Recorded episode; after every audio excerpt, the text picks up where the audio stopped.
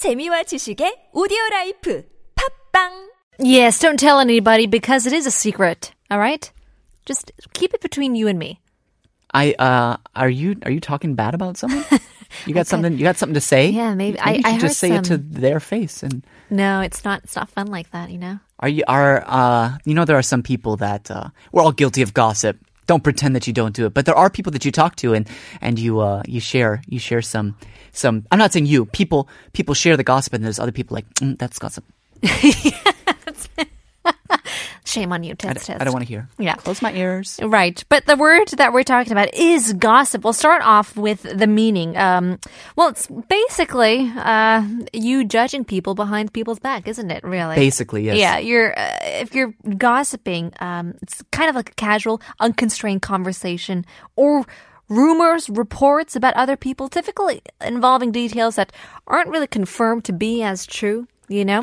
So, for example, we can say, I- I've just uh, been talking to the people downstairs and I've got some juicy gossip you want to hear.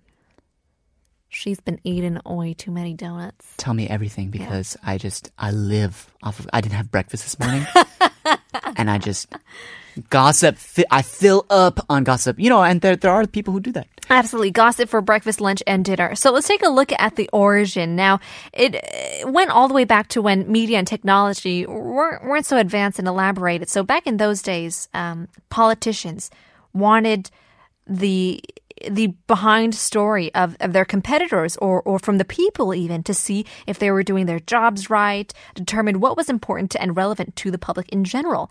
And of course, there weren't surveys being sent out, no telephones, televisions, radios, or anything like that. So the politicians would send their assistants, sometimes even their servants, they would hire people to go out to the taverns and the pubs to see what people were talking about. All right, kind of kind of. Scout it out. They're the ones sowing the gossip. Like, hey, did you listen to this guy? Get a load of this guy. You should listen to him. Here's the story. All right, all right. They were supposed to go sip some ale. Ooh, this is juicy. and at the same time listen to people's conversations and uh, political concerns. So there are those people who go out, have a drink, and start talking very politically. Right. You know. Of course. Um, and that's the reason why these people were sent out, go sip some ale and eavesdrop. So the assistants were tell, told to go sip here, go sip there, gossip here, gossip there. Look at that. Wow, that's the that's the true origin of Yeah. gossip. That's where we get that. Isn't that interesting? Yeah. Interesting. Now, whenever I whenever I go sip somewhere, I mean, whenever I gossip somewhere, I will definitely have a drink in hand as well. yeah, absolutely. While I do it. But who knows? Where did you hear it from? Maybe you heard it through the grapevine. I guess a very connected thing. Grapevine is uh is basically hearing rumors about something from an anonymous, informal contact. Sources so say. exactly. So I guess gossip leads to gossip definitely creates rumors whether it's true or not because you're spreading someone else's information then it turns into "Did you hear what so and so said It's about so and so telephone game. basically Yeah. how does it change how does it stretch where did you hear that i heard it through the grapevine for example you could say did you hear that roy got an f for his exam Oh my gosh, Roy was like the straight A student. Where did you hear that? uh, just through the grapevine Interesting. Right. So this term, this term originated actually from USA, and it comes back to the telegraph system. So that uh, the purpose of the telegraph system basically is to transmit information across the country using these wires, right? So it required just thousands of kilometers of telegraph wire to be installed. And so these were basically held several meters above the ground by telephone poles and placed at regular intervals along say a telephone route. Mm-hmm. So people when they looked at these wires back in the day they would say, "Oh, I mean these look like strings that you would train a grapevine along." You know, you you want a grapevine to grow along a guide, not just kind of like wildly. Right, And right, so right. basically they these telegraph lines became known as grapevines. So when you Oh. got information through the telegraph, you were basically you were literally saying, "Oh, I heard it through the grapevine," meaning like this is the information that's being transmitted Mm-hmm. across the telegraph. For example, like during the American Civil War, uh, rumors were often spread via the telegraph lines. So essentially, it's it's the it's the social media of its day.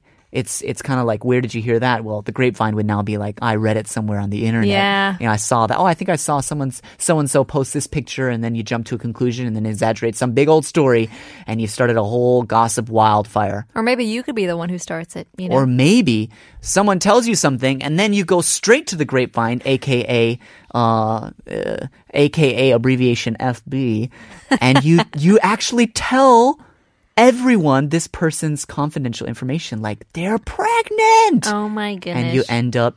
Well, what do you end up doing? spilling the beans. You reveal the secret information unintentionally or indiscreetly. Uh, for example, we can say, uh, "There's a surprise party for Heidi, but don't don't spill the beans. She doesn't know." right, or you could get someone to say something to you, like, "Come on, come on, spill the beans." What did he say about me? Very true. So this uh, origin goes back to uh, the ancient Greek times when they would elect officials. Now, in those days, uh, candidates in elections would place their their upturned helmets in a line, and voters would put one bean in a helmet of their preferred candidate. Ah, okay. So when the election process ended, the number of the most beans would uh, would tell who the winner was. But the winner's helmet was then returned to him with the beans inside, and he would then spill the beans and place the helmet on his head to signify that he would accept the result of the election. So spilling the beans was therefore a means of revealing the result of a secret process and has passed into our language as kind of disclosing a secret. Uh huh. Yeah, that makes a lot of sense, and probably a little bit more reliable than um than listening to the birds. Yeah, absolutely. In any case, so those are our expressions of the day, all to do with gossips and secrets. We'll leave you with the Zootons.